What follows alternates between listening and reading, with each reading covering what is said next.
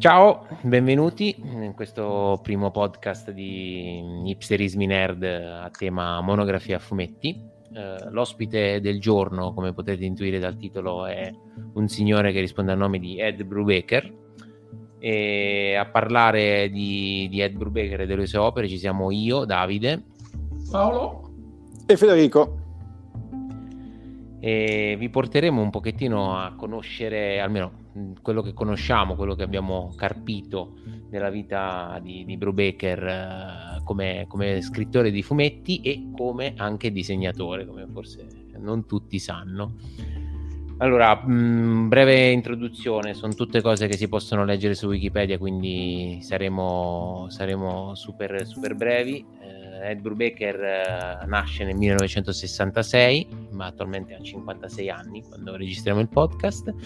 È un figlio di un ufficiale di marina, quindi mh, ha vissuto la sua infanzia leggendo fumetti di Capitano America nella Guantanamo Bay, dove era in uh, stazione suo padre.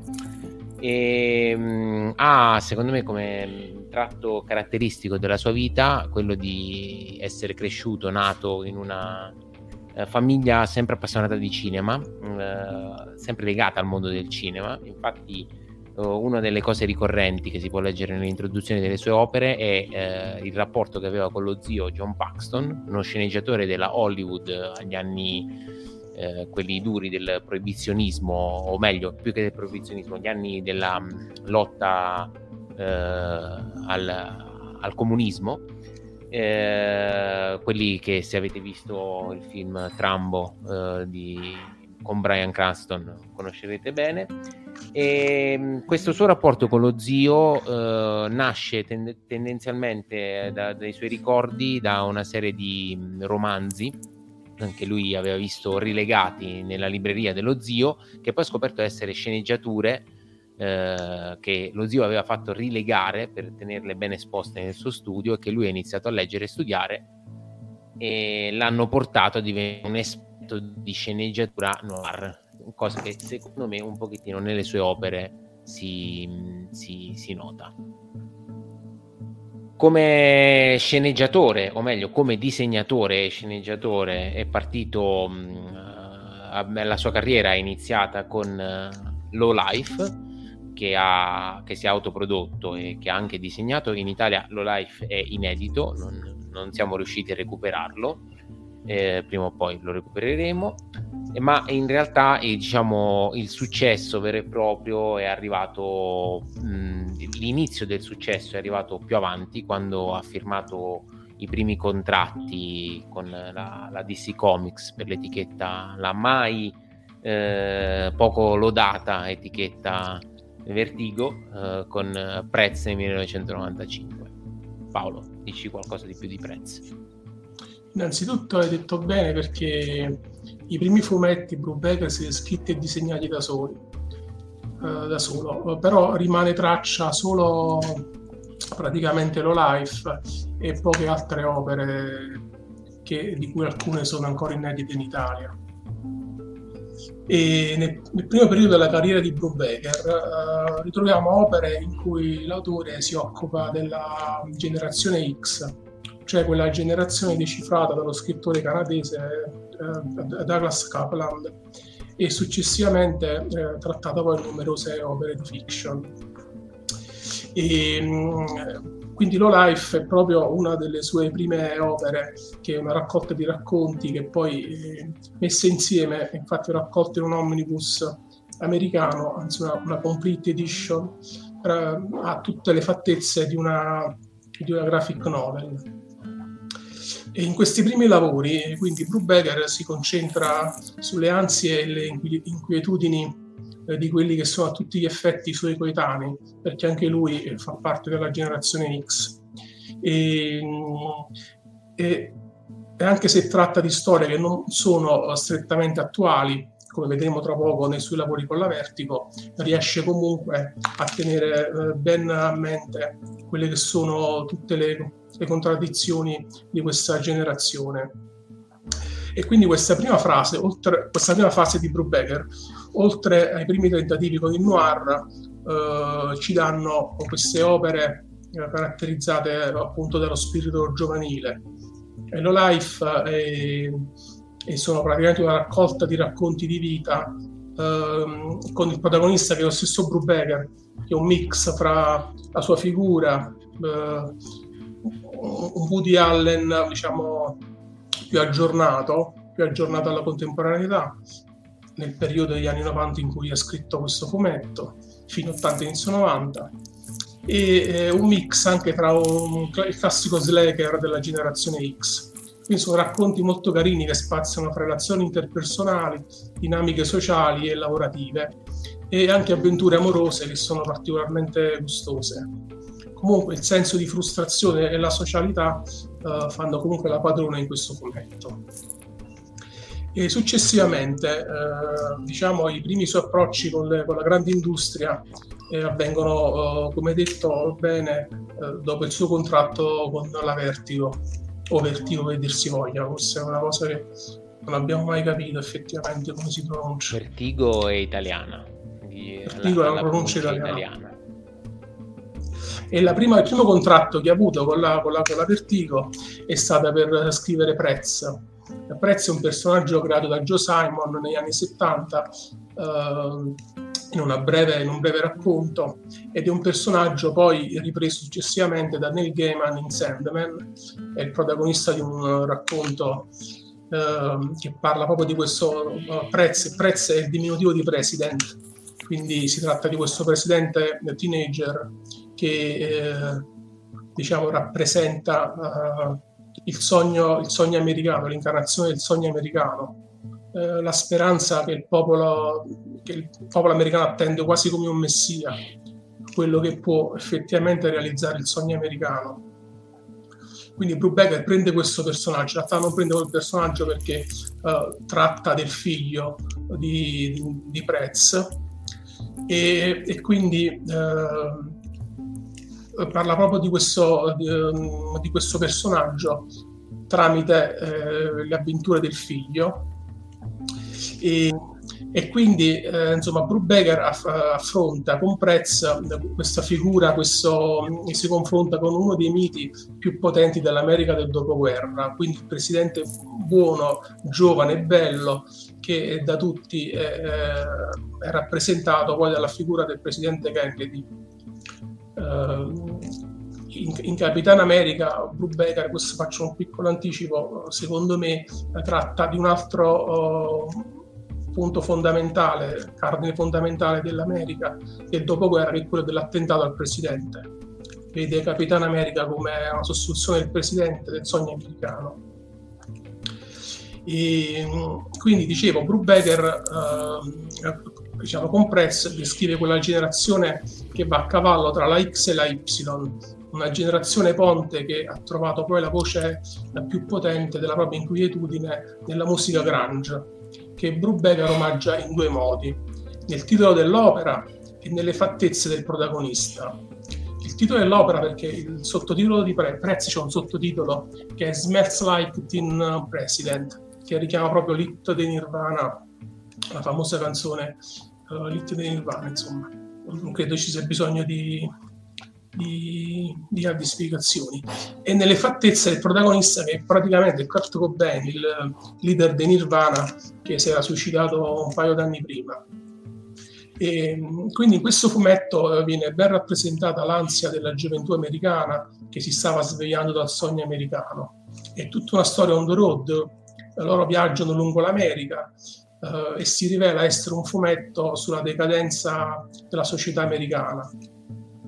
Eh, tanti temi sono concentrati in poche pagine, eh, centrale è comunque la ricerca dell'amore, sia la paura di non trovarlo, sia di essere derisi per questo. E questa è proprio una caratteristica di, di quella generazione, che poi tra l'altro è la mia generazione perché io ero adolescente in quei periodi e la paura poi di non trovare posto in questa società ormai in declino.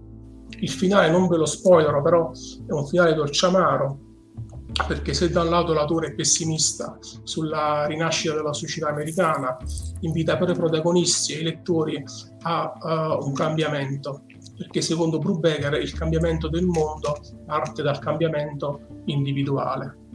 I disegni sono di Eric Schanauer, autore famosissimo americano, uh, che è l'autore dell'età del bronzo, di Age of Bronze, e sono bellissimi. I disegni e i colori sono bellissimi.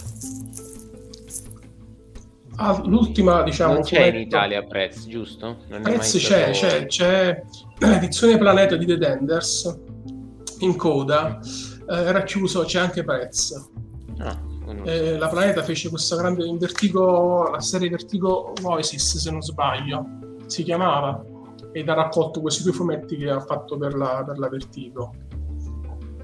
E, e, quindi diciamo, conclude questa trilogia sulla generazione X, proprio la serie The Enders, che è, a tutti gli effetti una maxi serie in questo caso però i giovani non sono gli slacker o gli apatici eh, che abbiamo trovato nelle precedenti due opere dove abbiamo trattato, ma incarnano invece quella gioventù ribelle eh, che nel nostro universo ormai è sparita dai radar. Quindi una gioventù che non accetta di essere, di essere sottomessa, eh, che, che tenta in qualche modo di trovare una propria voce in capitolo nonché di sovvertire lo status quo eh, che li ha relegati come ultima ruota della società. Infatti alla base della storia c'è un evento cataclismatico che ha prodotto un nuovo status quo nella società. Per farla breve, eh, la maggior parte delle persone, dei poveri, sono stati relegati ai margini delle frange, ai margini del, della città, fuori la città, in settori dove l'atmosfera è torbida e non consente nemmeno di vedere il cielo, mentre la parte più altolocata, più ricca, vive ancora in una città che eh, ha tutte le comodità della città, le fattezze di una città vera e propria, però non è accessibile legalmente da coloro che si trovano fuori. Uh, Dead Enders, pur avendo un protagonista ben definito, uh, non si focalizza su di esso. Uh, si, ma acquista le, la caratteristica di un racconto corale che procede per piccoli cicli. In quest'opera uh, Brubaker adotta una tecnica narrativa che userà spesso anche in futuro, ovvero alterna i punti di vista, ci fa conoscere la storia attraverso i pensieri dei vari personaggi, anche con l'escamotage di raccontare gli eventi incrociando passato e presente. Con, con questo strumento narrativo Brubaker riesce sia ad approfondire la, la psicologia dei personaggi secondari e sia a mandare avanti la trama uh, principale, che è quella della lotta al sistema. Sono comunque molto approfondite, come dicevo prima, le relazioni personali. Anche qui eh, troviamo la ricerca dell'amore e una certa volubilità eh, proprio del periodo post-adolescenziale. Sulla parte, sul lato fantascientifico è un post-apocalittico, dove troviamo visioni del passato e del futuro che si che si incontrano con scorci di realtà parallele. E il presupposto della serie è molto intrigante, eh, ve lo dico in poche parole, però non, non vi spoilerò niente. La domanda è fondamentale di questo fumetto è cosa succede se dall'equazione spazio-temporale si sottrae il tempo. La spiegazione è molto carina, scientificamente forse non è un po' moltissimo uh, diciamo da accreditare nei libri di scienze, però è molto carino e la sua spiegazione è che ci si trova dall'altra parte dello specchio, lo specchio eh, di Luis Caroliana Memoria. Con e questo... Cyberpunk come opera. Sì, è un po' un post-apocalittico. Cyberpunk è più nella parte finale, ma in realtà poco Cyberpunk. Diciamo è un post-apocalittico con elementi fantascientifici. Diciamo un poco, se avete presente la serie TV uh, flash forward, però diciamo vista un po' dal lato dei ragazzi, diciamo uno stand by me uh, dove hanno superato il, si sono rotte diciamo quella post perdita dell'innocenza. Va bene. Una storia di ragazzi fondamentale. Queste sono le tre opere insomma, che trattano di giovani Successivamente poi si dedica a quello che sappiamo, la letteratura dal taglio noir. Sì, eh, mi, mi, aggancio, colgo il gancio perché l'opera successiva, in realtà eh, quasi contemporanea, con The Denders e Scena del crimine, che ha secondo me uno dei più bei sottotitoli eh, che abbia mai visto su un fumetto che è un, un piccolo pezzo di buonanotte. E, e, parte qui fondamentalmente nel, questo è stato scritto nel 1999 e parte qui la collaborazione con Michael Lark che sarà uno dei due grandi collaboratori di, di, di Brubaker ai disegni. Ormai Brubaker lanciatissimo solo come sceneggiatore ha completamente abbandonato l'idea di voler disegnare fumetti e ehm, Scena del crimine è il prototipo di tutta la narrazione che, che avrà, secondo me, Brubaker negli anni a seguire. C'è davvero il seme di ogni traccia noir che ritroveremo in opere più famose, eh, più recenti, quali Criminal, ma anche l'ultimissima Reckless. Eh, c'è una cosa bellissima secondo me, di scena del crimine, mm, eh, che è proprio nell'introduzione che si può leggere, che nell'introduzione scena del crimine si trova in una vecchia edizione eh, italiana della Magic Press, eh, forse lo ristamperà la Salda Press, non, non, siamo sicuri, non, siamo, non, abbiamo trovato l'annuncio, però sembrerebbe di sì perché eh, oh. è all'interno del pacchetto. Posso confermare, ho trovato l'annuncio. Ok, e questo secondo me è una delle opere, prime opere imperdibili di Brubaker. E nella introduzione ne parla un signore che si chiama Brian Michael Bendis e, e dice che nella sua carriera eh, ha invidiato l'idea solamente di, di, di, tre grandi cose, tre grandi opere che sono questo, mh, mm, Scena del crimine, Bakaru Banzai e Alta fedeltà, il libro e il film di, di Nick Hornby.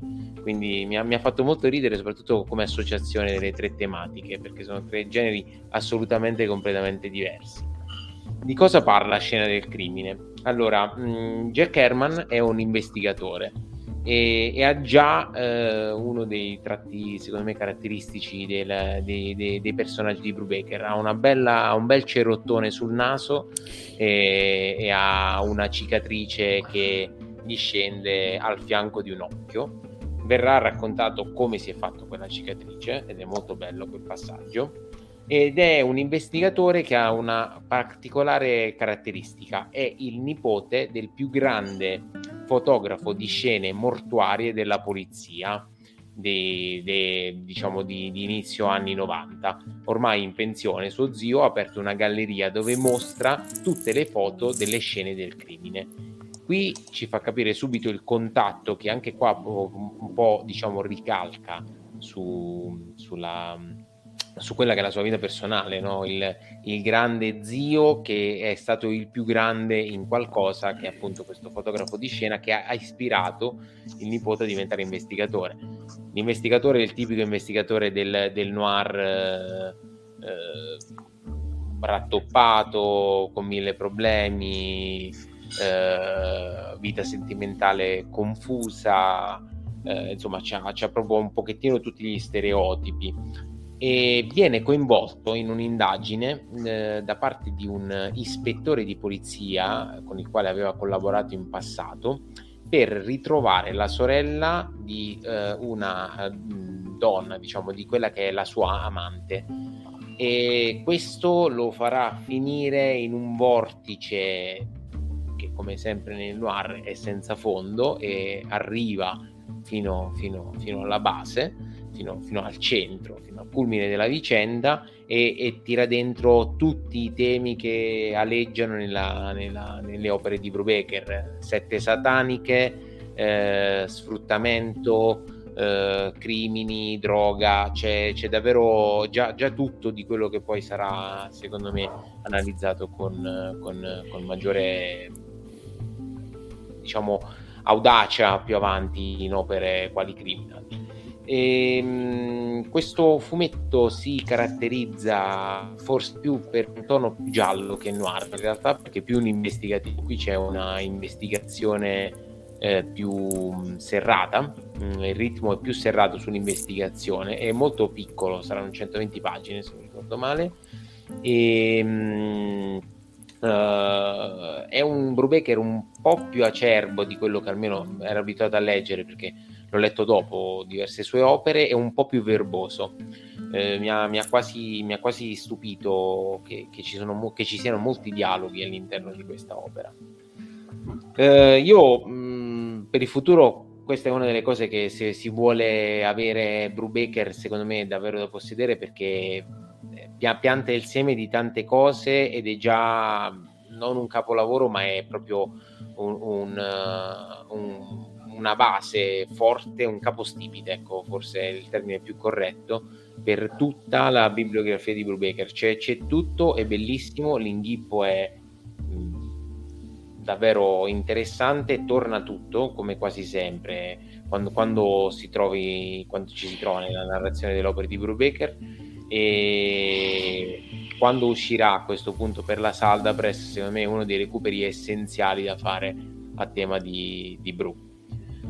Mm, dopo di questo secondo me è molto importante perché questo poi ha avuto anche un uh, discreto successo. Firma il contratto in esclusiva con la DC eh, dopo quest'opera e ci sono tutta una serie di, di evoluzioni che lo porteranno più anche verso il genere supereroistico ma prima di arrivare ai supereroi c'è un'altra opera che è Dead Boys Detective, eh, i, i, ragazzi morti detective, come l'abbiamo tradotto in italiano, che è al momento recuperabile in una buona edizione, anzi in una splendida edizione perché sono due opere insieme nelle, ne, all'interno di un volume brossurato della Sandman Presenta che lo, lo, mette insieme a Love Street. Ci sono Dead Boys Detective e Love Street, che invece è una storia che ha come protagonista un giovanissimo John Constantine, o Constantine, sempre volendo tenere la, la pronuncia all'italiana. E in Dead Boys Detective lui ehm, parla di, di, di, un, diciamo, di, questi due ragazzi che erano stati creati eh, all'interno di, della stagione delle nebbie di, di Sandman, quindi questo è il secondo punto di contatto di, di, di, di Brubaker con, con eh, il genio di Neil Gaiman. E mh, mm, questi due ragazzi, senza voler spoilerare nulla di che, eh, sono due ragazzi morti, come dice il titolo, morti in circostanze e in epoche diverse, che però avevano questa, questa passione che per qualche motivo sono stati graziati, diciamo, da morte la, la sorella eh, maggiore di Sogno eh, e mh, possono ancora vagare sotto forma di, di fantasmi ehm, all'interno di, diciamo, di, di, questa scuola o addirittura del mondo, come, vedremo, come vedremo durante quest'opera. Mm, vado a memoria, ma dovrebbero essere solamente quattro issue, eh, quindi una mini. E mh, mm, tratta di diciamo l'inizio della vicenda è scoprire perché dei senza tetto stanno morendo. Eh, torna il tema della magia e dell'occultismo tramite alcune figure, eh, alcune figure tra l'altro prese dal mondo reale, eh, Gilles de Seis, e, ehm, secondo me è un'opera fatta diciamo più su, su, su commessa, non, è, non, l'ho, non, l'ho, trovata originale, così originale come, come, come magari era stato il precedente Scena del crimine o come lo saranno alcune opere successive, però è un lavoro su commissione secondo me portato a casa molto molto bene. Non so Paolo se vuoi aggiungere qualche parola su Dead Boys Detective.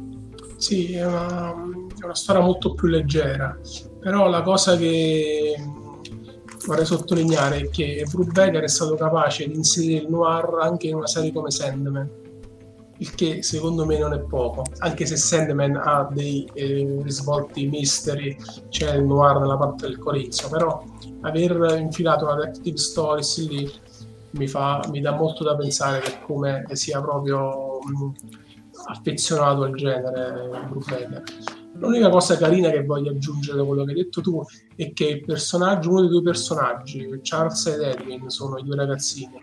Charles è inizialmente concepito da Gaiman sulle sue fattezze e anche con un po' le sue caratteristiche.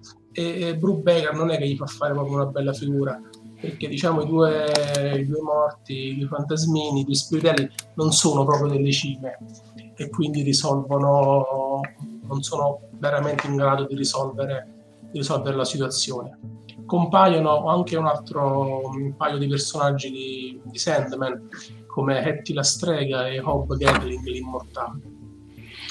Il, il, diciamo, l'antagonista della serie è a sua volta un seracchiere immortale che tu hai ricordato, una sorta di proto-vampiro.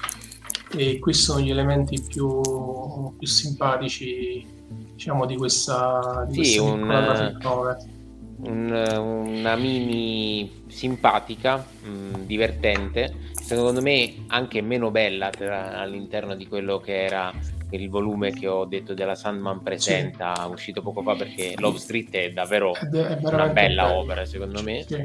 Sì. E, però e... lancia... Vai, vai.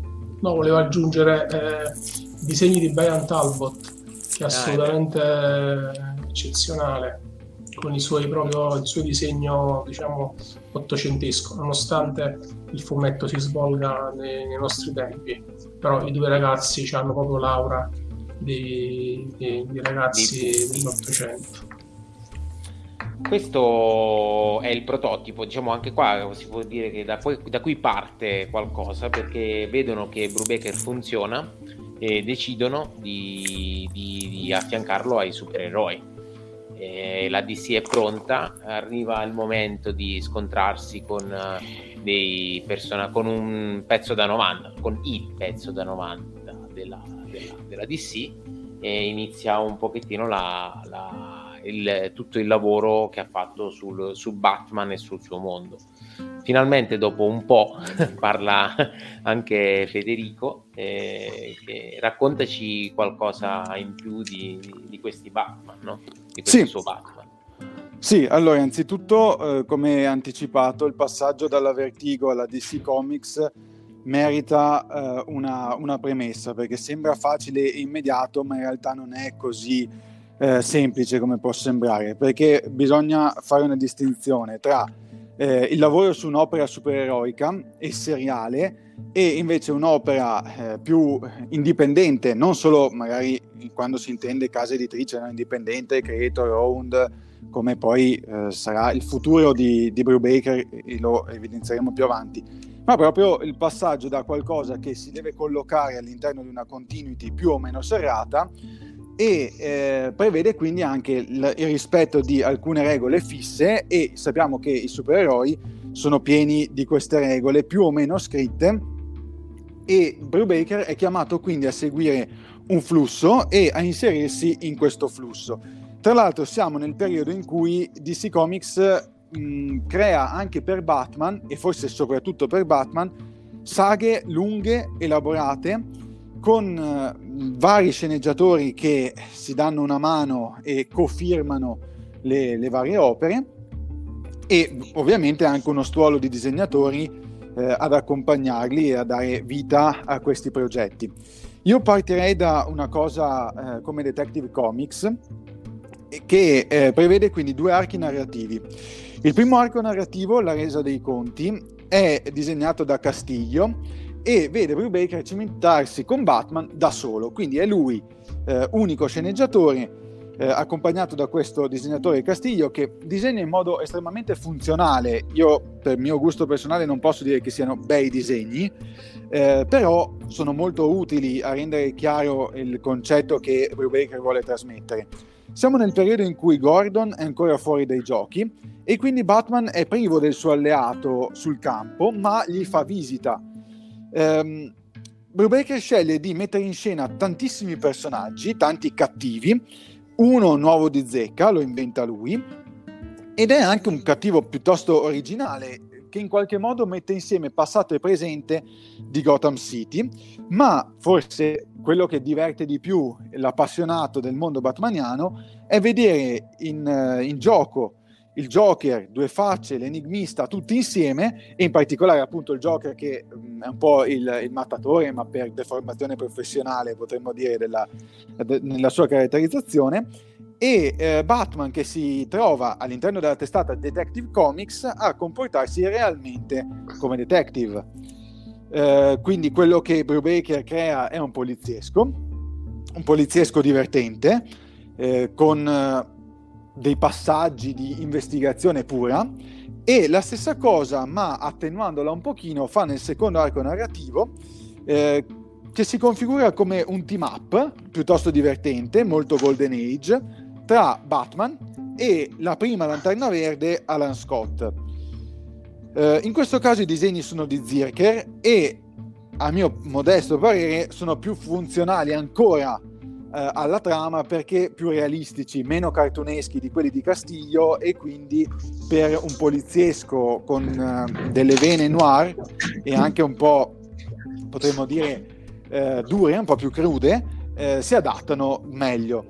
Eh, in questo caso c'è il divertimento di vedere due persone, prima ancora che personaggi così diversi come Batman e Alan Scott, che lavorano insieme, si respira quest'area da storia comunque di una volta, nonostante Brubaker sia piuttosto eh, violento nella messa in scena della sua, della sua storia attraverso i disegni, perché eh, vediamo mm, scene di, di, tortura, vediamo scene eh, con spargimenti di sangue, pestaggi, ma anche proprio mh, mm, scene in cui i personaggi evidenziano la loro disperazione. E questo è un Brubaker batmaniano, secondo me, minore se lo, eh, lo, prendiamo rispetto a quello che poi verrà, ma anche alla premessa che voi avete fatto eh, in Vertigo, ma non ancora così minore come quello che troviamo nella testata Batman, eh, perché appunto qui lui ehm, si occupa di Turning Points, che è un, um, una miniserie davvero di passaggio, non mi soffermo assolutamente perché lì siamo proprio oltre il minore, minorissimo come Brubaker, piuttosto vado verso il um, Batman dal 582, numero 582, fino al 607. In questo caso eh, lavora con McDaniel ai disegni, Philips, quindi già si vedono no, i prodromi di una collaborazione che sarà fenomenale nel corso degli anni e co-sceneggia insieme a Geoff Jones. Ancora di più all'interno di questi numeri, dal numero 591, troviamo gli archi narrativi assassino e fuggitivo e questo intendevo quando parlavo di co-sceneggiatura perché i testi sono di Brubaker, Dixon, Racca, Puckett e Devin Grayson e dello stesso Jones. È una, un insieme di sceneggiatori che si inseriscono un po' in quel filone in cui a, a Gotham ne, ne, succedono di ogni e a fare la differenza in questo caso rispetto a saghe come Terra di Nessuno, Cataclisma, ehm, ma anche Contagio, eccetera, è Bruce Wayne a essere al centro dell'attenzione. Infatti Bruce Wayne è assassino, poi fuggitivo, e alla sua collaboratrice, nonché eh, guardia del corpo, che più volte viene messa in difficoltà. Qui i disegni sono di nuovo di McDaniel, poi torna eh, Bucket, eh, troviamo Leonardi, eh, Damian Scott con il suo tratto estremamente deformato, Pete Woods che è abbastanza realistico, McCarthy, Liberty, eh, Liber e um, Phillips, ma anche altri, questi sono solo alcuni. Già da qua si può capire che non è tutto ben amalgamato. Sono storie che vengono considerate comunque di culto per, ehm, per gli appassionati, sono tutti autori di richiamo. Personalmente mh, non le trovo all'altezza di Brubaker, ma neanche di Batman. Non, non le reputo storie eh, da recuperare a tutti i costi. Poi so che appunto sono, godono comunque di uno status eh, quasi di culto, come anticipavo, perciò ci possono stare. Venendo prima poi di, anticip- di parlare di, di Catwoman, Gotham Central, eccetera, resto un attimo su Batman per concludere. Abbiamo i suoi lavori secondo me più interessanti. Gotham Noir e L'uomo che ride. Gotham Noir è una bellissima storia, eh, il vero protagonista è il commissario Gordon. A me personalmente è piaciuto tutto, dai disegni di Phillips, qui sempre più vicino alla, all'emozione e alla motività di Brubaker, al sentire di Brubaker, poi i colori, ma anche la presenza di Gordon appunto, Selina, c'è Napier, che noi conosciamo no, per il film di Tim Burton, e eh, Batman stesso che è un po' in modalità eh, leggende del Cavaliere Oscuro, quindi quel Batman agli esordi molto duro, che agisce in solitaria, che non si fa scrupoli e come dice il titolo l'atmosfera è noir. Eh, la trama è avvincente, è piuttosto interessante, possiamo ehm, cate- catalogarlo come un, um, un Elseworld, ehm, perché ovviamente siamo in un contesto diverso, siamo nella Gotham degli anni 40, e, è tutto molto realistico, c'è un pazzo che eh, ricorda appunto il Joker, ma che non è ancora il Joker che conosciamo, eh, Batman è quasi un vampiro, non ancora a livello di Doug Munch, ma eh, quasi. E, um, Catwoman stessa non è la Catwoman classica de, delle storie eh, in continuity, però tutto funziona alla perfezione. È stato raccolto dalla Lion questo Elseworld insieme a eh, L'uomo che ride e questa è una delle mie storie preferite in generale proprio uh, di Batman e protagonista più che, più, ancora più di Batman è il Joker, a disegnare è Manche, eh, che disegna questo Joker con un volto asimmetrico, un occhio più grande e uno più piccolo. Davvero riesce a dare con pochi tratti somatici idea della deformazione mentale eh, del Joker. E pur essendo, come anticipavo prima, un Brubaker minore rispetto alle sue opere indipendenti, qua è un Brubaker che crea un thriller scorrevole, coinvolgente, realistico, che getta le basi poi per il um, Cavaliere Oscuro, oscuro di, di, Nolan. È una rilettura moderna delle origini del Joker. Mm, si può collocare no, sulla scia di Anno 1 di Miller e Mazzucchelli. Eh, dà quell'idea, infatti era stato pubblicato nella collana Batman la leggenda proprio nel primo numero insieme ad Anno 1 perché alla fine quella collana andava sulla scia di, della trilogia di Batman Begins ancora, no? E si inserisce molto bene se una persona arriva da quei film può trovare pane per i propri denti con queste due storie hanno uno e l'uomo che ride restando sull'uomo che ride eh, Brubaker si conferma quindi molto attento all'hard boiled al poliziesco al noir e in questo caso proprio al thriller ne segue le regole ma anche grazie al tratto sporco ma anche classico di Manche riesce a catturare l'attenzione del lettore fino all'ultimo, offrendo un'altra visione delle origini del Joker, più realistiche, più moderne, attuali e secondo me ancora molto valide. Va bene, è la prima collaborazione con Sean Phillips che io ricordi su Batman, il primo lavoro fatto assieme. Quella Devo, di Gotham andare... Noir? Sì, sì. Dovrebbe sì. essere il primo lavoro che hanno, il primo punto di contatto con un signore che sarà abbastanza importante per poi definire la grammatica di, di Brubaker. Dopo di questi, dopo Batman, un bel ciclo, in mezzo in realtà c'è, c'è Catwoman, del 2002, è un rilancio che era stato affidato a Darwin Cook eh, di, di, di, Catwoman, eh, che poi diciamo in realtà è, è, diventata la Catwoman di Brubaker e Cook, quindi eh, cambia, cambia un pochettino il, il, ehm, diciamo il perimetro uh, di azione. Uh, Catwoman è, segue un po' la scia del Batman, uh, è un racconto supereroistico uh, più scanzonato perché doveva, doveva stare in determinati paradigmi del personaggio che però non, secondo me non, non, non non toglie eh, a, a Brubaker il, um, diciamo, la, la, sua capacità di sperimentare dal punto di vista del noir perché in questo racconto lui porta secondo me un personaggio uh, vero protagonista della storia oltre Selina che è Slam Bradley uh, che, che, fa una serie di cose molto brubekeriane un personaggio che fa tutti i tipici sbagli dei, dei, dei protagonisti di Brubaker, fatti anche magari in buona fede. E vede, vede diciamo Selina a spasso nel, nel mondo della DC e gli fa, le fa vedere anche proprio fisicamente in alcune città tipiche del mondo DC come Opal City eh, che sono anche magari lontane tipicamente dall'immaginario di Catwoman, no? la città di, di Starman.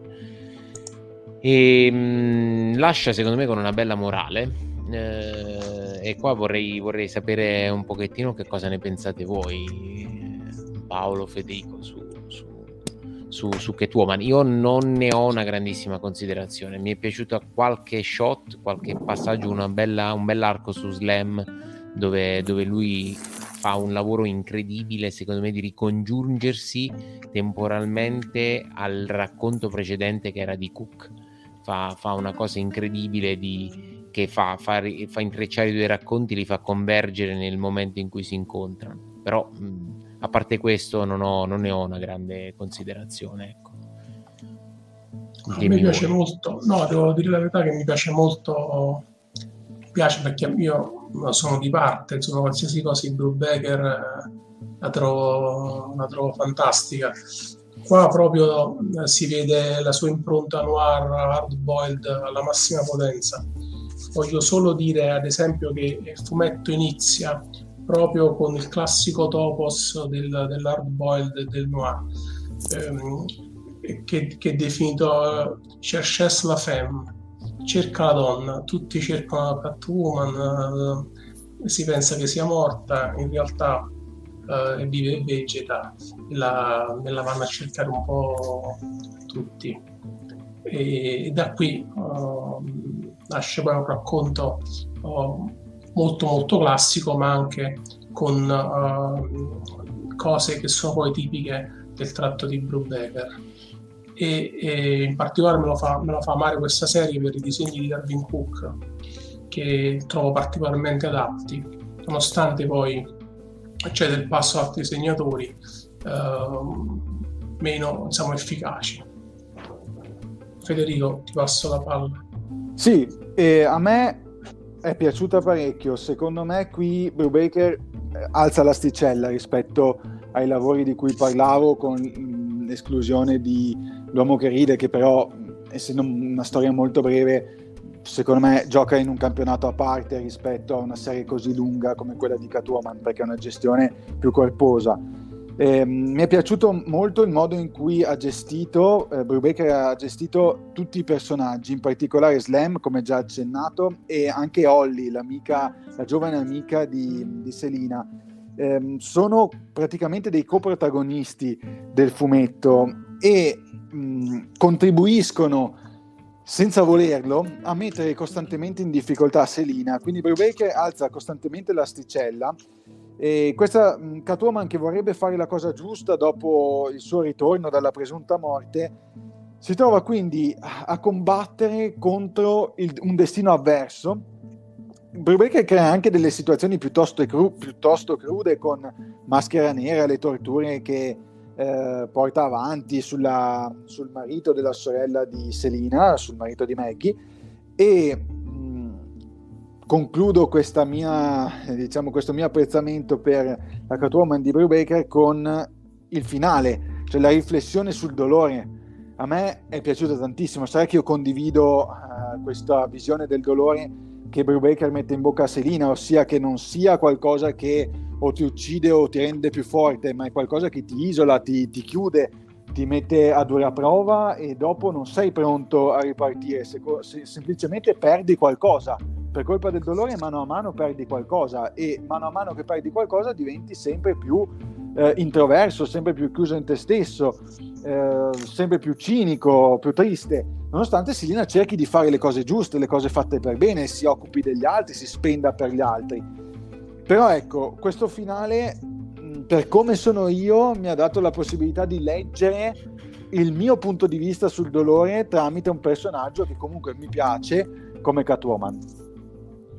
Sì, sì, l'ultimo, l'ultimo passaggio, se non vado errato a memoria, dovrebbe essere che tipo Selina eh, riflette sul suo viaggio, eh, su di come questo abbia eh, non, non, le abbia, diciamo, modificato un pochettino questa, questa insofferenza, anche questo dolore che, che Brubaker associa più alle parole di Slam, eh, ma è, è, più legato a una vita, un pezzo di vita che lei lascia in loro e che loro hanno lasciato in lei. Ricordo sta, questa scena di, di, lei che li guarda da fuori la finestra eh, ad, una, ad, una, festa che avevano preparato per lei, senza spoiler, non è, non è, non è un grande, cioè un fi, è, un, è un controfinale, diciamo, rispetto alla faccenda, quindi non è, non è spoileroso se faremo spoiler lo, lo, lo diremo perché secondo me è un classico, un classico anti, anticlimax esatto, che sì, proprio è uno dei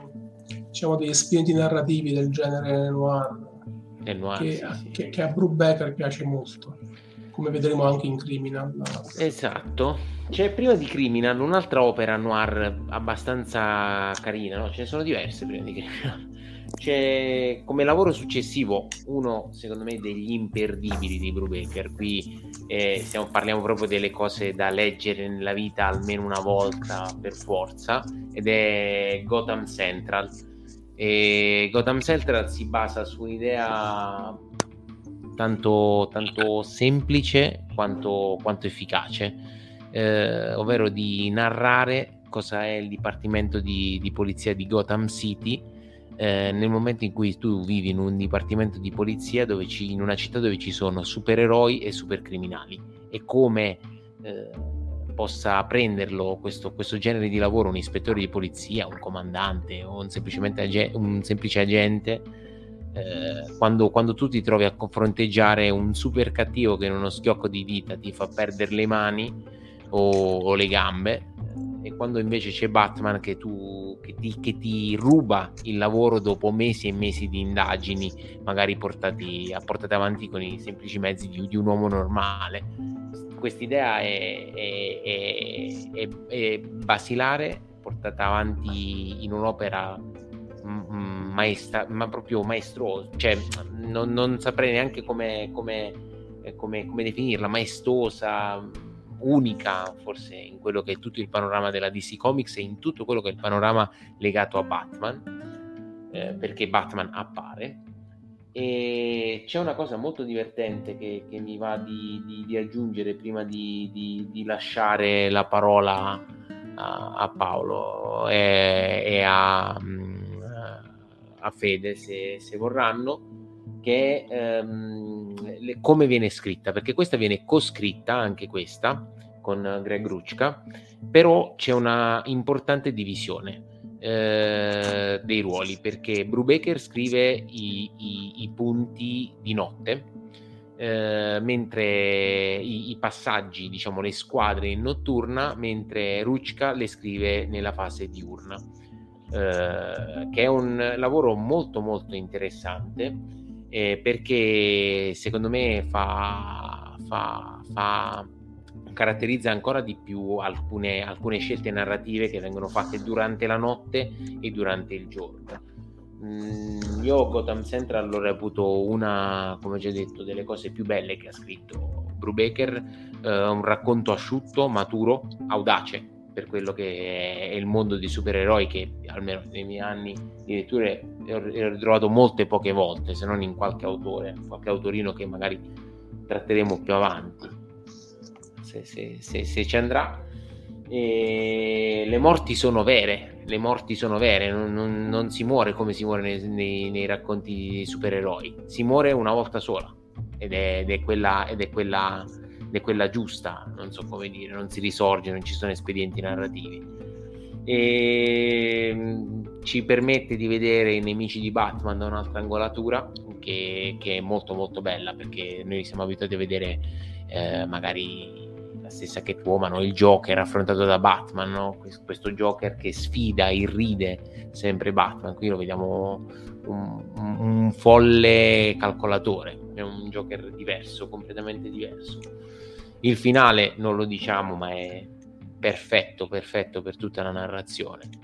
E mi sono dilungato anche troppo, a dire il vero, quindi non so Paolo, tu che ne pensi di, di Gotham Central, eh, se, se, se, ne hai anche tu una. Sì, anche per me è una delle mie opere preferite, sia per la coralità del, della narrazione, sia per il punto di vista che ci offre per i supereroi. a suo, a suo da, insomma, da questo punto di vista una serie geniale. Uh, nonostante eh, anche col progetto Marvel lui abbia fatto una cosa del genere, abbia dato un punto di vista su diverso supereroe, ma ne parleremo la prossima volta. E eh, diciamo allungato, cioè in chiave noir ci ha regalato uh, diciamo una serie che uh, anche eh, sfrutta oppure quelle idee di Busiek in Astro City e in, uh, di Alan Moore in Top Ten. Però ce lo, ce lo dà in, um, in chiave con un procedural molto affascinante. Per me è una serie che tra test e disegni eh, insomma siamo al top è l'ARC, quasi tutto l'ARC se non quasi ricordo male. Sì. C'è qualche cosa anche qua di, di Sean Phillips, mi sembra, un, uno o due issue. Insomma, iniziano le collaborazioni ricorrenti. Sì. Ehm, non, mi, non, ricordo, Fede, mi sa che tu non l'hai letto Gotham Central. Quindi, no. ok. Eh, devi recuperare, eh. c'è un bell'omnibus. È bello, veramente. Eh... No, no, ce l'ho, ce l'ho, in realtà ce l'ho. Ok, ok. È in coda. Prossima lettura, questo, questo Natale. Esatto. Esatto, esattamente. Sul comodino. Sì, sì, comodino. sì, E Gotham Central per me è, è, è incredibile, ma è, rappresenta anche il punto di rottura con la DC. Eh, quasi, perché, perché c'è un'altra opera eh, che diciamo l'ultima che esce di questo periodo con la DC, in realtà con la Vertigo, ritorna, se non ricordo male con la Vertigo, però non vorrei... Non vorrei Dipende, se stiamo parlando di Sleeper e Point Black, di Sleeper, dalla di Wild Sleeper ovviamente. Di Sleeper, di Sleeper. Sì, sì, perché è, è, un racconto... Eh, ti lascio la parola perché se, se sì, sicuramente no, è... chi, ne, chi lavoro... ne conosce di più. Sì, è un lavoro, inizia con Point Black, beh, blank, Point Blank, e che è un lavoro commissionato dalla Wildstorm per scrivere un poliziesco con i supereroi, visto che insomma ha dato modo di poter fare anche questo. E, e quindi scriveva un racconto molto noir con contorni spionistici e dico contorni perché il protagonista non se ne rende conto che è Col Cash, grifter dei, che conosciamo, che, per chi conosce l'universo Wildstorm e mm, quindi un protagonista che si aggira tra bar eh, fumosi, eh, incontra avventori di tutti i tipi, si imbatte in omicidi, c'è una calcia all'uomo, sparatore, insomma non si fa mancare tutto in, in cinque, mi pare che siano cinque sei uscite, forse sono cinque mm, issue. E, mh, mm, per definire Point Blank uh, userò le parole dello stesso Brubaker perché chi meglio di lui può definire come va interpretata Point Black. Lui lo descrive come un nastro di Moebius, cioè una storia che non ha una, una fine, ma che si avvita su se stessa. E eh, proprio questo avvitamento è ben rappresentato dalla confusione del protagonista, che come detto oh, non si rende, non capisce nulla di quello che gli succede intorno e, e ne esce veramente male. E è una, una, storia molto molto bella, tant'è che um, i, i, capoccia della Wildstorm mi propongono oh, di fare uno spin-off, di, di, poter cavare qualche altra cosa. E Brubaker pesca dal cilindro questa serie che eh, diciamo, parte dalla, da un evento principale che accade in, in, in, Point Blank e ne tira fuori una serie eh, di supereroi, una serie noir con supereroi ancora meglio di quello che ha fatto oh, precedentemente con Point Blank. E Sleeper, uh, come detto, rappresenta uh, la prima vera collaborazione con il sodale Philips e, ed è molto affascinante perché presenta eh, il noir, come detto, in chiave supereroistico, ma non con i classici supereroi. I personaggi infatti sono dei meta-umani a cui hanno indotto delle peculiarità eh, che ne hanno fatto eh, che ne hanno reso di fatto dei supereroi, ma che non si presentano come effettivi supereroi, per dire non hanno le tutine, non hanno costumi particolari, qualche diciamo Nemesi ha la mascherina, però girano uh, con, uh, con i, con eh, i jeans, i pantaloni, i trench, insomma, uh, anticipando forse quello che sono i boys di, di Ennis, anche se la serie ha tutt'altro, ha tutt'altro tenore. Uh, che cosa rende uh, Sliver un fumetto, un, caposaldo dei nostri tempi? E che ci sono personaggi a 360 gradi, uh, tridimensionali, eh, che ti entrano nel cuore, cattivi o meno, anche perché la differenza poi tra, tra i buoni e i cattivi è praticamente eh, azzerata. Mm, tra i personaggi che, eh, di questa serie citerei, a parte il protagonista, eh, citerei Tao, che è un super criminale creato da Alan Moore sulle pagine di Wildcats. È un personaggio fantastico che Moore lo dipinge come un criminale praticamente imbattibile e che poi nessuno è riuscito uh, a elaborarlo, uh, a, dargli un, a dargli una nuova vita perché Moore l'aveva caratterizzato così bene, in maniera così personale che si era quasi perso. Quindi i dirigenti della Wildstorm chiedono a Brubaker proprio di rivitalizzare il personaggio e Brubaker ci riesce benissimo, ci regala un'altra versione iconica di questo personaggio che, eh, che è veramente clamoroso e tutto da leggere.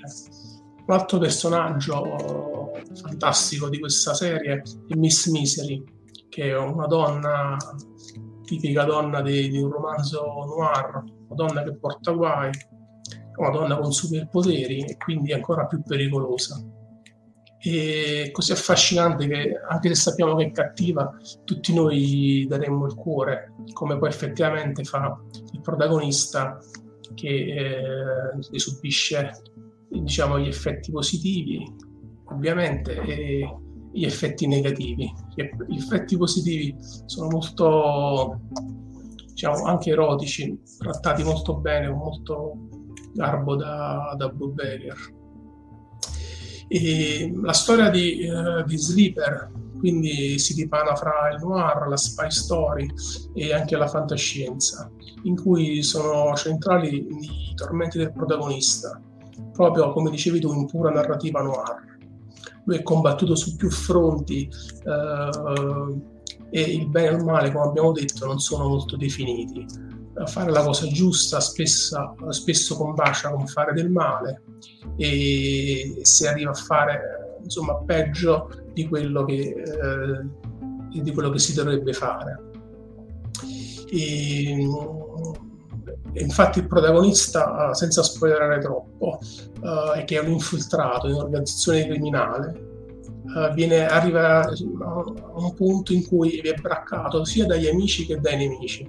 Quindi si trova su due fronti uh, combattuto e eh, quasi eh, insomma arriva a cedere alla, al male, all'organizzazione criminale di cui lui fa parte come infiltrato. Il tutto condito poi fa scontri fra organizzazioni criminali, organismi paramilitari eh, e paragovernativi. Eh, è combattuto anche nei sentimenti tra la cattiva che abbiamo di cui prima e i sentimenti per la moglie che non può vedere perché è, è, un infiltrato. Il finale per me è perfetto, come spesso ci ha abituato Brubaker, però questa volta è, è soddisfacente secondo me sotto tutti i punti di vista. E, ehm, c'è da dire che Sean Phillips, che si occupa di tutta la serie, è una serie grande di ben 24 issue, è magistrale. Eh, ci sono vignette che si sovrappongono sulle tavole, eh, come delle tessere che si compongono e si scompongono eh, di un grande mosaico. Eh, un grande mosaico.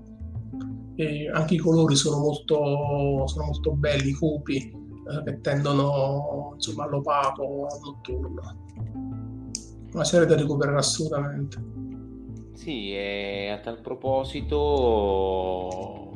diciamo, è importante finalmente un annuncio che forse è passato sotto traccia che ristamperà la Panini Sleeper in due volumoni, eh, in due, in due diciamo deluxe eh, completa perché è una serie che in Italia eh, manca da tanti anni, era stata stampata dalla, dalla Magic Press e la maggior parte dei volumi sono introvabili. È l'occasione giusta per recuperare un'opera che ha caratterizzato e che secondo me è stato il punto di rottura quando, quando Brubaker ha capito che con le sue idee poteva, poteva, poteva fare di più rispetto a lavorare per le, per le major.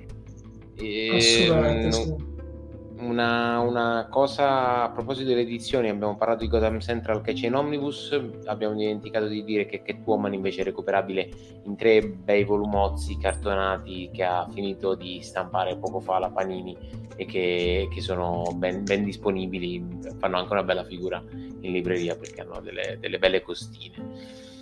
Qui anche finisce... Assassino, anche Assassino, ah, anche Assassino è fuggitivo, è vero. Sì, bravo, Panini altrimenti per le storie di Batman di cui parlavo c'è il volume Lion per l'uomo che ride Gotham Noir come anticipavo c'è un volume Planeta ma forse abbastanza recuperabile per il Detective Comics. Le storie invece della testata Batman che non rientrano in Assassino e Fuggitivo sempre Lion le ha ristampate in un volume abbastanza corposo e quello non, non dovrebbe essere di difficile riparibilità. Che si chiama proprio il Batman di Ed Brubaker Batman di Ed Brubaker esatto sì Parlando di edizioni, che è il gancio giusto, ce n'è una che non è ancora degna, eh, non, in Italia non ci siamo ancora degnati di portare un'edizione coerente, come invece esiste in Omnibus eh, per, eh, per gli Stati Uniti, che è il Capitan America, che è una, un'altra opera che, che segna tanto eh, di, diciamo nella carriera di Brubaker, è molto lunga, segna la rottura definitiva con il mondo eh, nel corso degli anni, perché questa diciamo eh, dura la lunghezza di tutte le altre opere che vedremo della Marvel che ha fatto, messe insieme e anche oltre.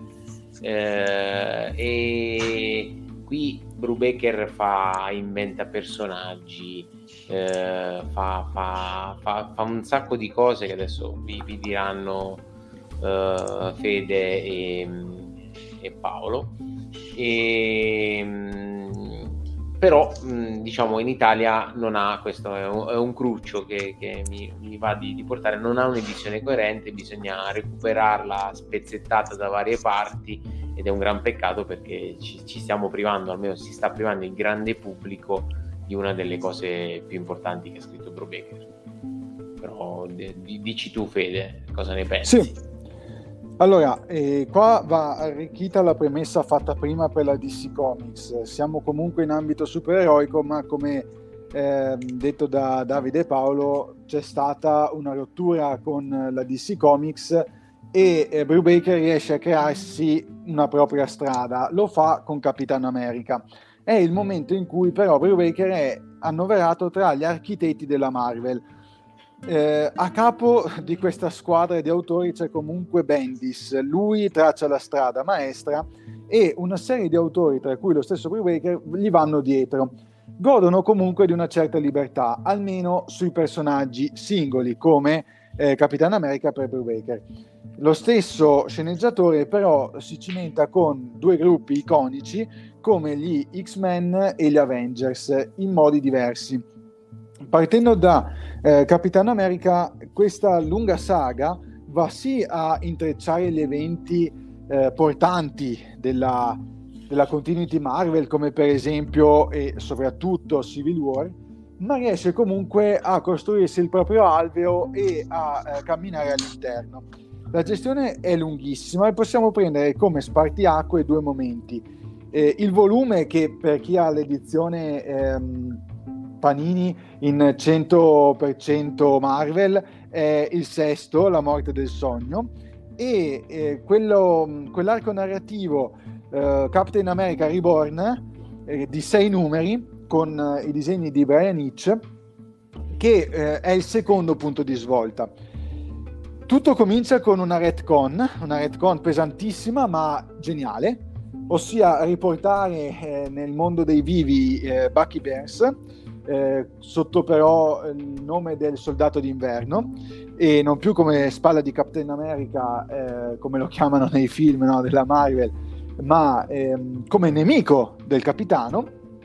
E eh, Brubaker crea questo thriller in cui introduce un personaggio che possiamo anche intendere nuovo di zecca perché sì, Bucky era un personaggio storico ma il soldato d'inverno si discosta tantissimo lo presenta come un nemico misterioso che mette eh, subito ehm, in difficoltà Steve Rogers, Capitan America e lo tiene in scacco e gli fa venire i rimorsi e gli, crea, gli suscita delle domande.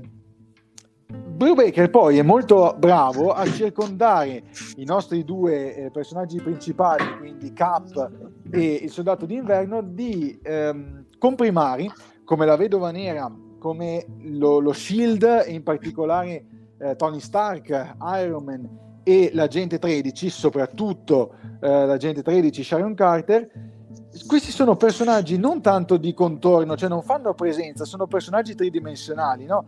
Anche qui, come ehm, si diceva con Catwoman, mh, sono personaggi che supportano i protagonisti, ma mh, hanno una loro voce, hanno la capacità di indagare i punti di vista eh, all'interno della storia, quindi Brubaker riesce a trovare dei punti di vista diversi oltre a quello di, eh, di Steve.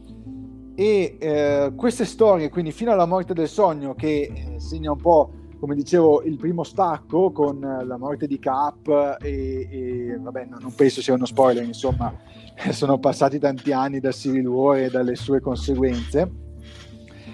E è una morte fisica ma anche ideologica perché poi viene esplorato no, il, il, dolore anche in questo caso dei vari personaggi. E eh, la seconda fase si apre con un passaggio di consegne. Noi ormai ci siamo abituati al passaggio di consegne nella DC e nella Marvel degli ultimi dieci anni ma Brubaker anticipa i tempi perché lo scudo passa da Cap a Bucky e ehm, quando a noi sembra che finalmente per Bucky inizi una nuova vita, una vita bella anche in compagnia di Natasha, perché tra i due c'è sempre questo rapporto più o meno stretto, più o meno amoroso, anche ci sono delle sequenze che nei limiti del, del codice morale Marvel, diciamo così, sono quasi erotiche.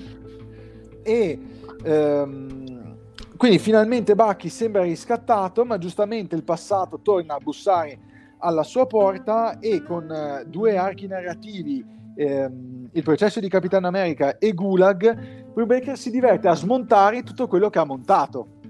A questo punto noi possiamo pensare che vada a incartarsi, a rendersi le cose troppo difficili, invece no, eh, Brubaker sguazza eh, nella difficoltà dei suoi personaggi, proprio si diverte a mettere in, eh, in difficoltà eh, i personaggi, quindi non si accontenta di mettere in difficoltà Steve Rogers riportandogli dal passato un amico nemico, ma vuole mettere in difficoltà anche questo suo personaggio.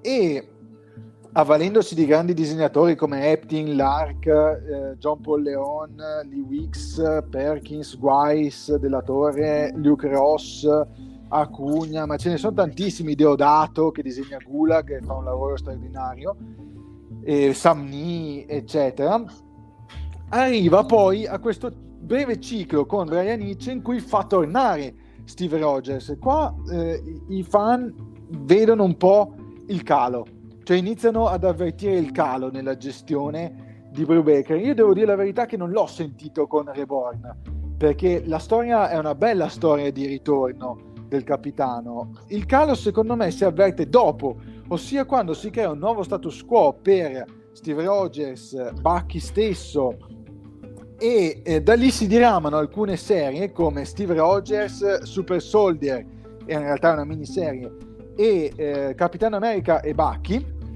e lì Brubaker che scrive in contemporanea anche i Secret Avengers, forse perde un po' di vista eh, la bussola eh, che gli indica um, forse non più il nord, ma si sfasa un pochino l'ago, no? E, e, lì forse proprio perché scrive tanto, forse inizia a perdere un po' di smalto, mh, mm, perde anche un po' di, diciamo, di concentrazione, no? E lì eh, questo eh, noir, questo hard boiled, questo Uh, supereroico declinato però alla Brubaker si perde in qualcosa anche di più classico, probabilmente voluto o richiesto dalla Marvel e mh, anche Brubaker che viene coinvolto in Fear Itself, AVX, che nel frattempo scrive anche gli X-Men con un evento di cui poi parliamo, eccetera, ehm, forse esce dalla sua comfort zone e va in qualcosa che ormai non gli appartiene più, che gli apparteneva con Batman e Detective Comics, ma che ormai non gli appartiene più e si sente meno a proprio agio. Però resta un prodotto sicuramente godibile, assolutamente godibile. E per quanto riguarda gli X-Men, sono minori rispetto a... Assolutamente sì. O meglio, il disegno principale che ha la Marvel non è un disegno minore, perché io mi riferisco principalmente a Messia Complex, che eh, Brubaker scrive insieme a Carey, a Pad, Peter Allen Davis, David e Kyle Yost, quindi anche qua abbiamo comunque vari autori, vari sceneggiatori e eh, ne esce comunque una bella storia, tutta incentrata su Hope, la nuova messia mutante. Eh, quindi negli intenti della Marvel è un, um, una storia molto importante e secondo me è anche ben riuscita perché sono tanti capitoli con tanti autori ma si evita la dispersione. Il problema è forse quello che viene dopo, e lì non è più un problema di Brubaker perché eh, sta alla Marvel riuscire a raccogliere quanto seminato ma Hope diventa un personaggio estremamente ridimensionato rispetto alle premesse. Eh, Brubaker si occupa anche di Deadly Genesis e di Uncanny quindi la testata una delle testate storiche più importanti dell'X-Men non riuscendo a toccare assolutamente le vette raggiunte con Cap sempre in Marvel, mm, facendo forse eh, la parte meno interessante della sua produzione Marvel e forse più dalle parti dei numeri di Batman che eh, della, anche rispetto alla, al resto della produzione di sì secondo me è inferiore no?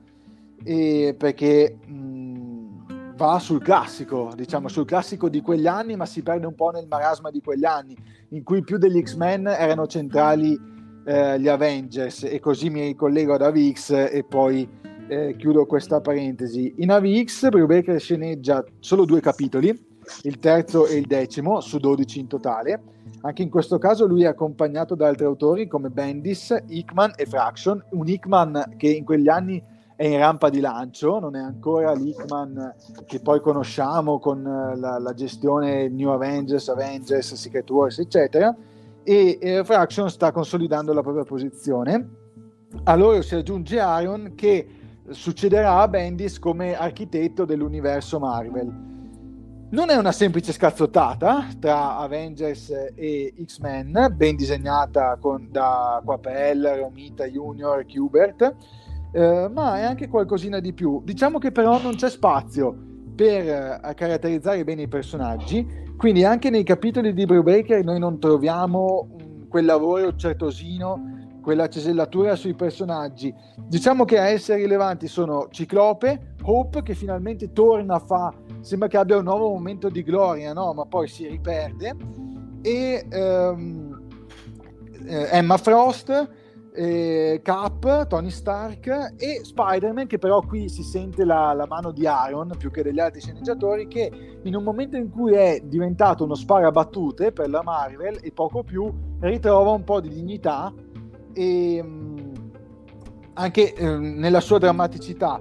Il capitolo sulla Pax Utopia questa pace di, degli X-Men è piuttosto interessante però anche lì si perde un po' nella diciamo nella frenesia e Brubaker non riesce ad uscire insieme agli altri dall'autoreferenzialità dei comics, in questo caso in cui i buoni si menano, diciamola molto semplicemente, con gli schieramenti che si menano. Quindi se l'idea è quella di non fare una semplice scazzottata, viene portata sì avanti nel, nel concetto, ma poi viene un po' risucchiata dalle, dalle trame e dalle necessità proprio di continuity Marvel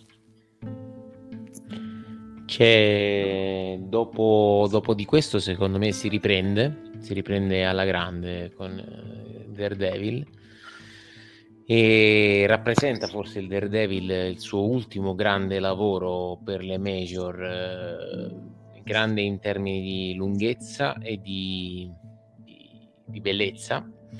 È un Daredevil che mh, mm, ha um, ereditato da, da Bendis che in quel periodo era appunto il nome di spicco della Marvel prima che appunto passasse il testimone poi a, ad altri, tra i quali Lickman precedentemente citato. E, um,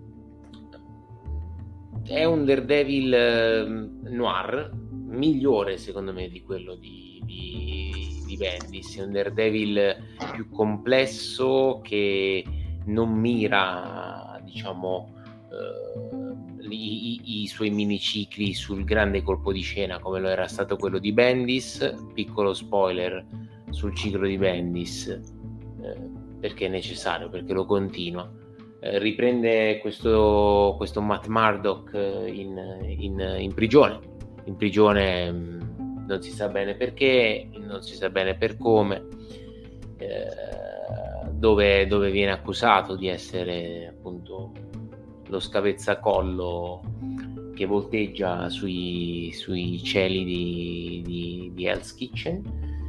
E mm, non mira sul, sul, matrimonio che era stato un grandissimo espediente narrativo ma secondo me assolutamente eh, poco interessante nella, nella carriera di, di, Daredevil, non, non ci sono il, il, più classico cliché di quegli anni, che non so se ricordate, era quello di rivelare l'identità del, del sotto la maschera. Ci sono state una marea di testate Marvel e DC che hanno concentrato tutta la propria produzione di quegli anni nel far vedere l'uomo sotto la maschera. Forse Bendis ce l'ha come, come topos eh, narrativo eh, anche in altri supereroi. Forse il, originale, forse il peccato originale lì viene un po' da da Civil War, no? da tutti i piani sì, che si sono sì, fatti a lunghissima scadenza. No? Magari non è stato il primo Spider-Man, però eh, i piani a lunga gittata eh, forse parte tutto da lì.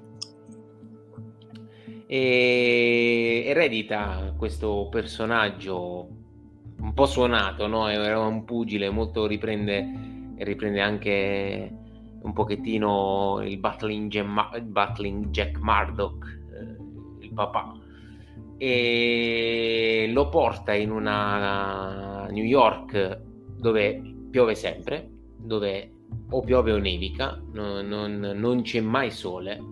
Eh, credo che su tutte le issue che compongono questa, questo, questo, ciclo eh, si vedrà pochissime volte il sole. È un Matt più cupo, più disperato, più arrabbiato, eh, più mm, anche fa, fa, delle scelte fuori di testa, o meglio, fa delle scelte fuori dal personaggio.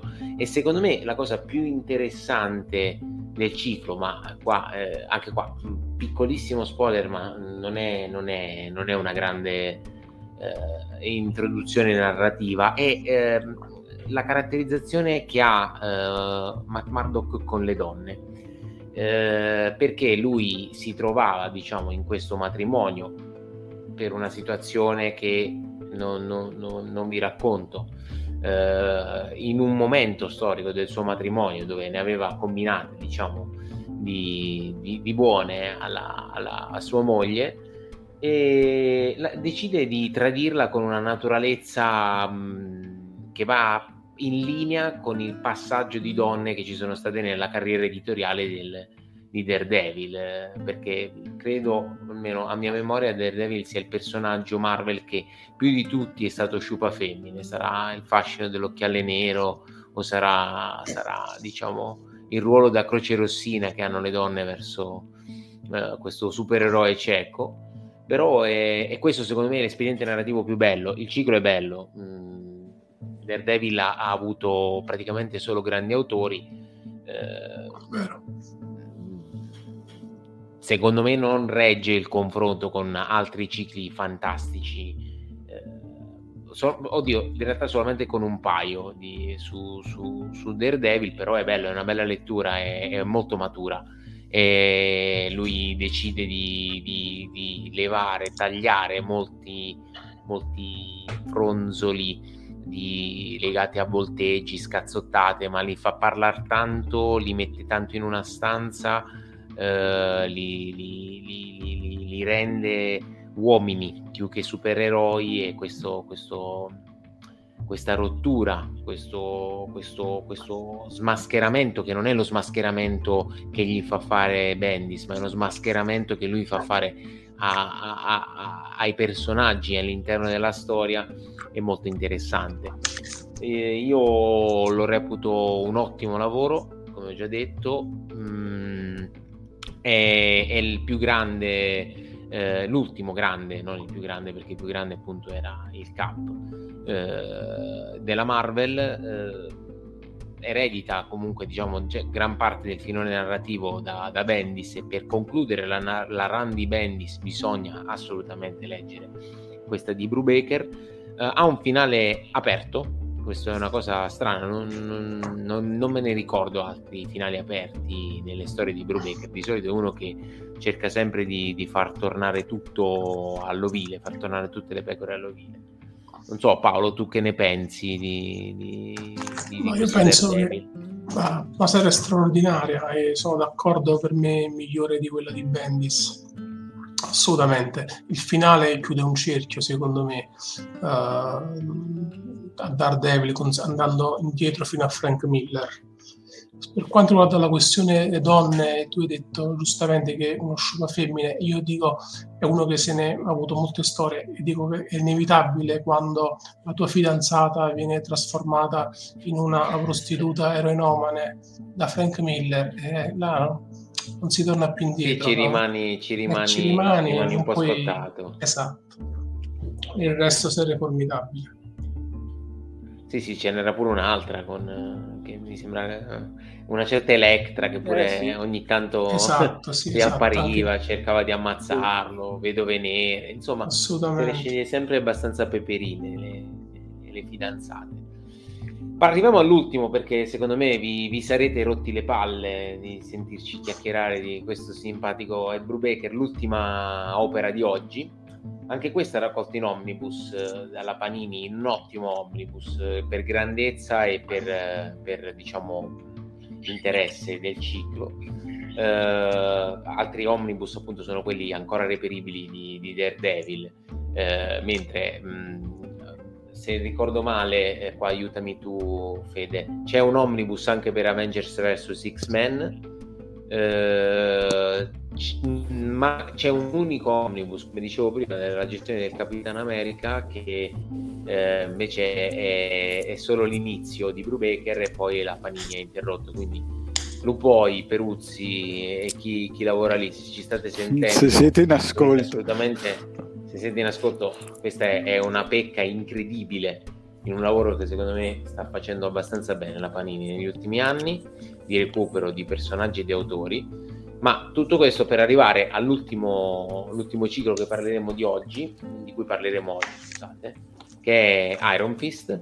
Ehm, Iron Fist eh, è una serie coscritta anche questa con, con, con Matt Fraction eh, disegnata quasi, no, forse senza il quasi, completamente da David Aya, eh, Faction e Aya che eh, lavoreranno secondo me su un'altra opera più importante qualche anno dopo, più sì. bella, eh, che è, eh, diciamo, uh, raccoglie un pochettino anche più o meno la stessa eredità di questo Iron Fist, ma ne parleremo magari quando parleremo di Fraction Ehm, e qui, mh, anche qui, eh, riprende un pochettino il, diciamo, il, il fulcro narrativo, riprendono un pochettino il fulcro narrativo che aveva lasciato su Daredevil, quindi questa, questa cupezza di New York, no? per il secondo eroe urbano uh, di New York, che è David Rand.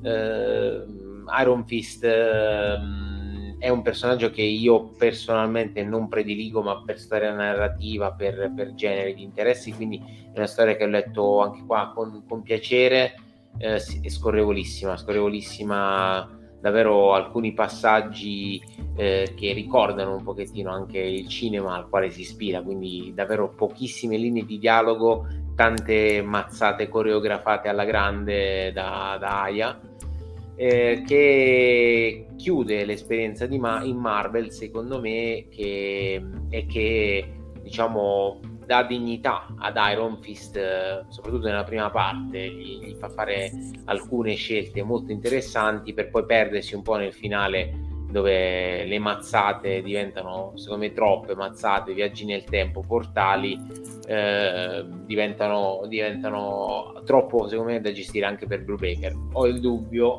dubbio che forse ha pure Federico che, che, sia, che sia più farina del sacco di Fraction, quel tipo di, di, di espediente narrativo, però non, non, c'è scritto chi ha scritto cosa, quindi rimarremo con questo dubbio. Non so, voi che ne pensate, Fede, Paolo?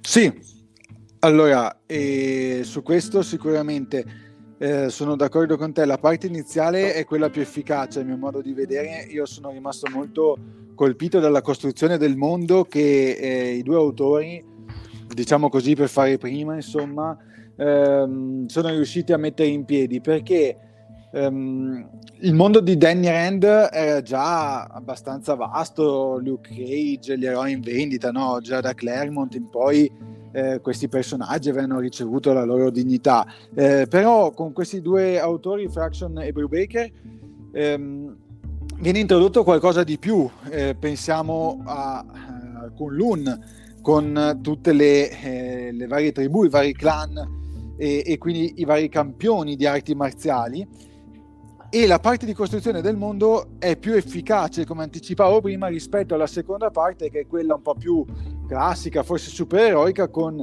il torneo di arti marziali. Mm, la storia, tra l'altro, poi viene continuata da Dwayne Svierzinski, un po' difficile da pronunciare, che eh, mette, eh, diciamo, raccoglie tutto ciò che i due autori precedenti hanno seminato quindi forse lì la, è anche un po' una pecca della Marvel aver eh, chiesto a questi due autori di costruire tantissimo. Poi, per non so quale motivo, i due autori hanno lasciato la serie e l'hanno passata a qualcun altro eh, che sì, ha raccolto. La gestione comunque continua in modo piacevole, non brutta assolutamente, ma lo stile è differente ed è più ehm, standard. Non ha, cioè, eh, Sverzinski non ha la stessa verve di Fraction e Brubaker nella costruzione ma anche nella messa in scena, nel dialogo. Poi eh, non c'è più come disegnatore David Aja, che per carità è uno dei miei disegnatori preferiti e lui è davvero eccezionale, è molto autoriale anche sui supereroi. Ci sono anche lì disegni più standard, più classici e la serie perde molto Io voglio solo aggiungere che della parte iniziale, che effettivamente la prima parte è quella più interessante, ehm, mettere l'accento sulla, su tutta la questione filosofica delle arti marziali, eh, che, che, trovo molto interessante, in, in linea anche con uh, alcune produzioni cinematografiche che erano uscite, penso, qualche tempo prima, ad esempio il Kill Bill uh, tarantiniano come approfondiscono l'arte, eh, l'arte filosofica legata alla, alla, alla, tecnica marziale. È una cosa veramente, lo studio che hanno fatto è davvero interessantissimo e solo per quello per me vale la pena vederlo. Ed è, purtroppo però è preparatorio a una serie di mazzate, come avete detto, che seguiranno successivamente. Però fin quando scrive Brubaker, io credo più che Brubaker sia la parte iniziale, però non ne sono sicuro. Sì, sì, ma è un'impressione secondo me molto molto diffusa. Il lancio, però eh, piacevole comunque da leggere. Bene, e si conclude così la prima parte di questa monografia a fumetti di Ed Brubaker. Speriamo vi sia piaciuta, speriamo diciamo, di avervi dato un po' di info valide sulla prima parte diciamo, della produzione di Brubaker. Nella prossima seguiranno quelle che sono le vere bombe, secondo me, di, che hanno reso Brubaker il personaggio che conosciamo oggi. Quindi non, non vi resta che, che, che seguirci su, su, Spotify, su Apple Podcast, su Amazon Podcast, un po' dappertutto. Eh, per, per, sapere come, come, va a finire con, con le altre opere, eh, scriveteci, iscrivetevi alla pagina Instagram Ipsterismi Nerd se volete eh, confrontarvi se avete qualche dubbio, se avete qualche domanda, se avete anche qualche suggerimento su, su, su questa tipologia di chiacchierata. Eh, io Davide vi, vi, saluto, vi auguro eh, buona, buona mattinata, buon pomeriggio, buona serata, a seconda del momento in cui avete seguito il podcast. Vi saluto, vi, vi salutano, lascio salutare anche Paolo Ciao a Fede. tutti. Ciao, grazie per l'attenzione. Grazie. E mm, niente, ci vediamo nel prossimo, nel prossimo incontro. A presto.